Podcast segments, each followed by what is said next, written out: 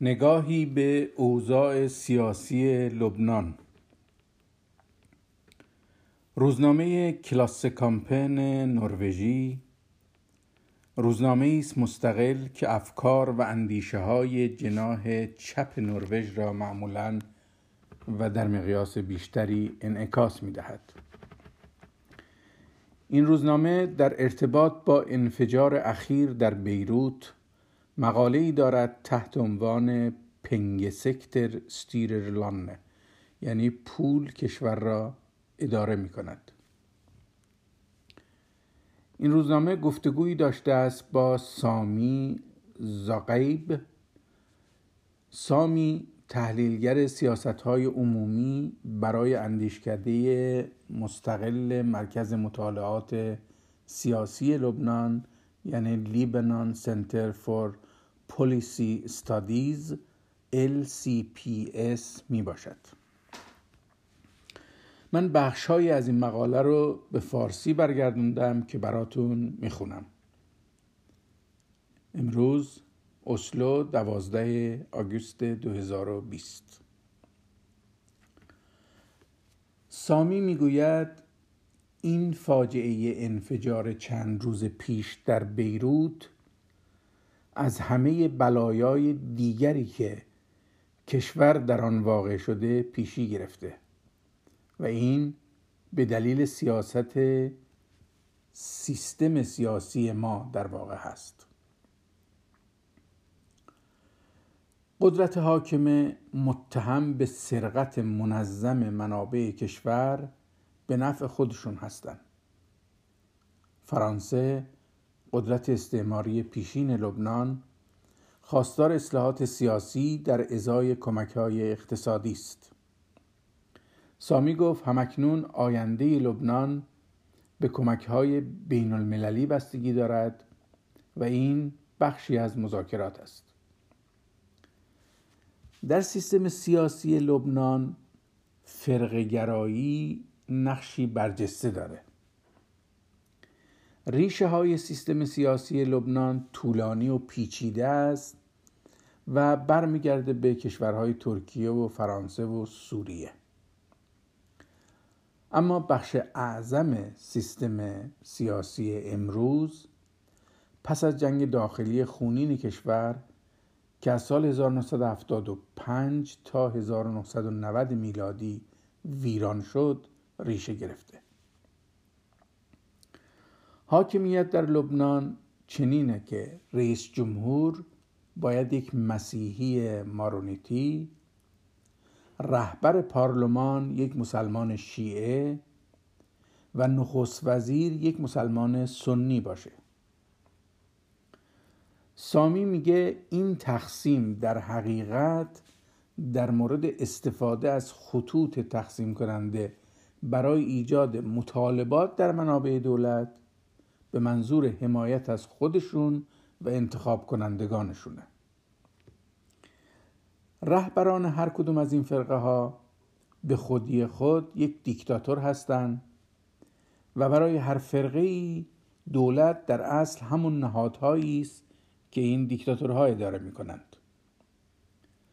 رهبران سیاسی کنونی لبنان از چهار جناح زیر تشکیل شده. میشل اون رئیس جمهور مسیحی این کشور که از طریق خودش همسرش و سه دخترش در شبکی محکم و بافته و تنیده شده بین تجارت، رسانه و سیاست قرار داره او دارای سابقه طولانی در ارتش و سیاست می باشد سعد حریری که سال گذشته به عنوان نخست وزیر استعفا داد فرزند پسر پولدار و نخست وزیر سابق رفیق حریری است. خانواده حریری در خط مقدم جمعیت مسلمان سنی این کشور قرار داره و از میلیاردرهای بزرگ لبنان محسوب شده و رابطه بسیار نزدیکی با عربستان سعودی دارند. ولی جنبلات رئیس خانواده ثروتمند خودشه. حزب سوسیالیست ترقیخواه و جامعه دروزی لبنان رو هم رهبری می‌کنه. شیعه های لبنان توسط دو جناح رهبری میشن. یکی حزب الله که هم یک شاخه سیاسی داره و هم یک شاخه نظامی یا مبارزاتی. رهبر حزب الله حسن نصرالله که رابطه بسیار نزدیکی با رژیم ایران داره. جناح دیگه شیعه نبی بریه که حزب سیاسی جنبش عمل رو رهبری می‌کنه. نبی بری از سال 1992 به عنوان رئیس پارلمان فعالیت کرده. بعد از اینکه اوضاع اقتصادی لبنان چند وقت پیش به هم خورد بحثهایی در رابطه با شفافیت مطرح شد. به منظور خوشنود کردن وام دهندگان بین المللی که کشور مدت هاست از اون ناامید شده مجلس مجبور شد قانونی رو در اوایل ماه مه 2020 تصویب بکنه. روزنامه عرب هفتگی نوشت این شفافیت بیشتر در معاملات بانکی که مزنون به فساد تأمین مالی تروریسم و پولشویی بودن باز شد. اقتصاد به واسطه همه گیر شدن کرونا بدتر شد. و بانک ها کنترل های سختی بر سپرده های خود وارد کردند. در نتیجه بسیاری از مردم عادی لبنانی دستمزد کار دریافت نکردند. در همین زمان فرار گسترده ای از سرمایه به خارج از کشور گزارش شد و این قانون به دلیل عدم دقت و سختگیری کافی مورد انتقاد قرار گرفت. سامی اعتقاد چندانی به حل مشکلات توسط دولت مردان نداره و حتی دولت مردانی که بعدا می‌خوام بیان. و میگه که ما در یک چهار راه بسیار خطرناک برای تاریخ آینده کشور قرار داریم و نخبگان سیاسی همچنان با سرنوشت مردم قمار می کنند صالح موسوی اسلو دوازده آگوست 2020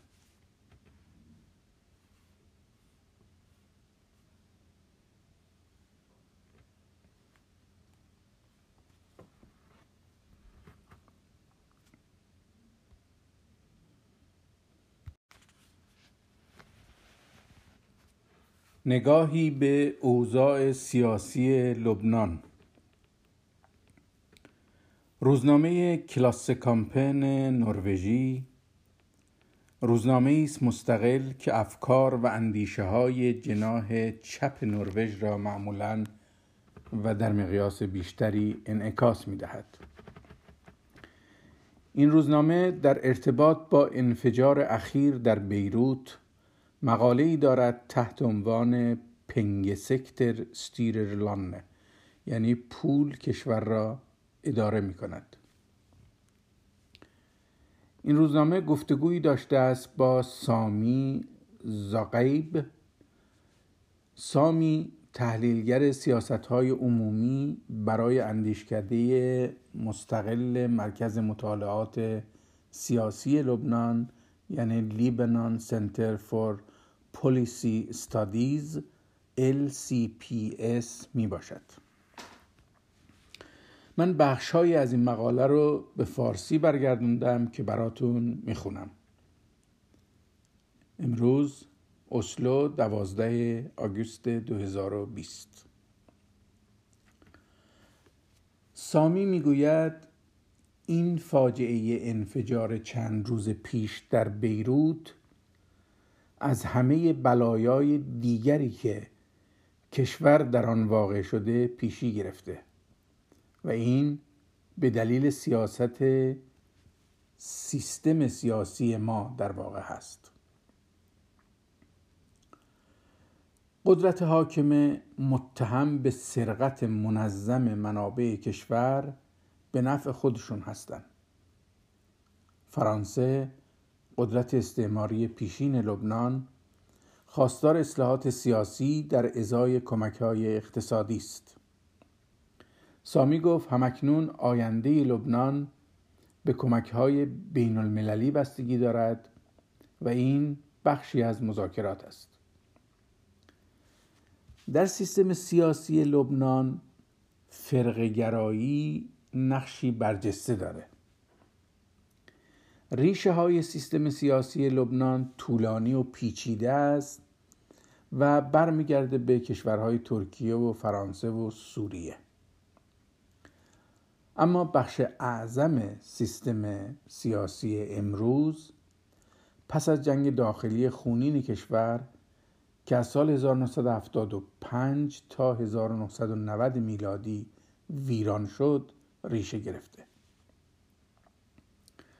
حاکمیت در لبنان چنینه که رئیس جمهور باید یک مسیحی مارونیتی رهبر پارلمان یک مسلمان شیعه و نخست وزیر یک مسلمان سنی باشه. سامی میگه این تقسیم در حقیقت در مورد استفاده از خطوط تقسیم کننده برای ایجاد مطالبات در منابع دولت به منظور حمایت از خودشون و انتخاب کنندگانشونه. رهبران هر کدوم از این فرقه ها به خودی خود یک دیکتاتور هستند و برای هر فرقه ای دولت در اصل همون نهادهایی است که این دیکتاتورها اداره می کنند.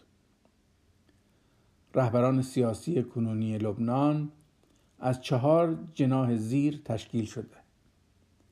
میشل اون رئیس جمهور مسیحی این کشور که از طریق خودش همسرش و سه دخترش در شبکی محکم و بافته و تنیده شده بین تجارت، رسانه و سیاست قرار داره. او دارای سابقه طولانی در ارتش و سیاست می باشد. سعد حریری که سال گذشته به عنوان نخست وزیر استعفا داد فرزند پسر پولدار و نخست وزیر سابق رفیق حریری است. خانواده حریری در خط مقدم جمعیت مسلمان سنی این کشور قرار داره و از میلیاردرهای بزرگ لبنان محسوب شده و رابطه بسیار نزدیکی با عربستان سعودی دارند. ولی جنبلات رئیس خانواده ثروتمند خودشه. حزب سوسیالیست ترقیخواه و جامعه دروزی لبنان رو هم رهبری می‌کنه. شیعه های لبنان توسط دو جناح رهبری میشن. یکی حزب الله که هم یک شاخه سیاسی داره و هم یک شاخه نظامی یا مبارزاتی. رهبر حزب الله حسن نصرالله است. که رابطه بسیار نزدیکی با رژیم ایران داره. جناح دیگه شیعه نبی بریه که حزب سیاسی جنبش عمل رو رهبری می‌کنه. نبی بری از سال 1992 به عنوان رئیس پارلمان فعالیت کرده. بعد از اینکه اوضاع اقتصادی لبنان چند وقت پیش به هم خورد بحث هایی در رابطه با شفافیت مطرح شد. به منظور خوشنود کردن وام دهندگان بین المللی که کشور مدت هاست از اون ناامید شده مجلس مجبور شد قانونی رو در اوایل ماه مه 2020 تصویب بکنه. روزنامه عرب هفتگی نوشت این شفافیت بیشتر در معاملات بانکی که مزنون به فساد تأمین مالی تروریسم و پولشویی بودن باز شد. اقتصاد به واسطه همه گیر شدن کرونا بدتر شد و بانک ها کنترل های سختی بر سپرده های خود وارد کردند. در نتیجه بسیاری از مردم عادی لبنانی دستمزد کار دریافت نکردند. در همین زمان فرار گسترده از سرمایه به خارج از کشور گزارش شد و این قانون به دلیل عدم دقت و سختگیری کافی مورد انتقاد قرار گرفت. سامی اعتقاد چندانی به حل مشکلات توسط دولت مردان نداره و حتی دولت مردانی که بعدا می‌خوام بیان و میگه که ما در یک چهار راه بسیار خطرناک برای تاریخ آینده کشور قرار داریم و نخبگان سیاسی همچنان با سرنوشت مردم قمار می کنند صالح موسوی اسلو دوازده آگوست 2020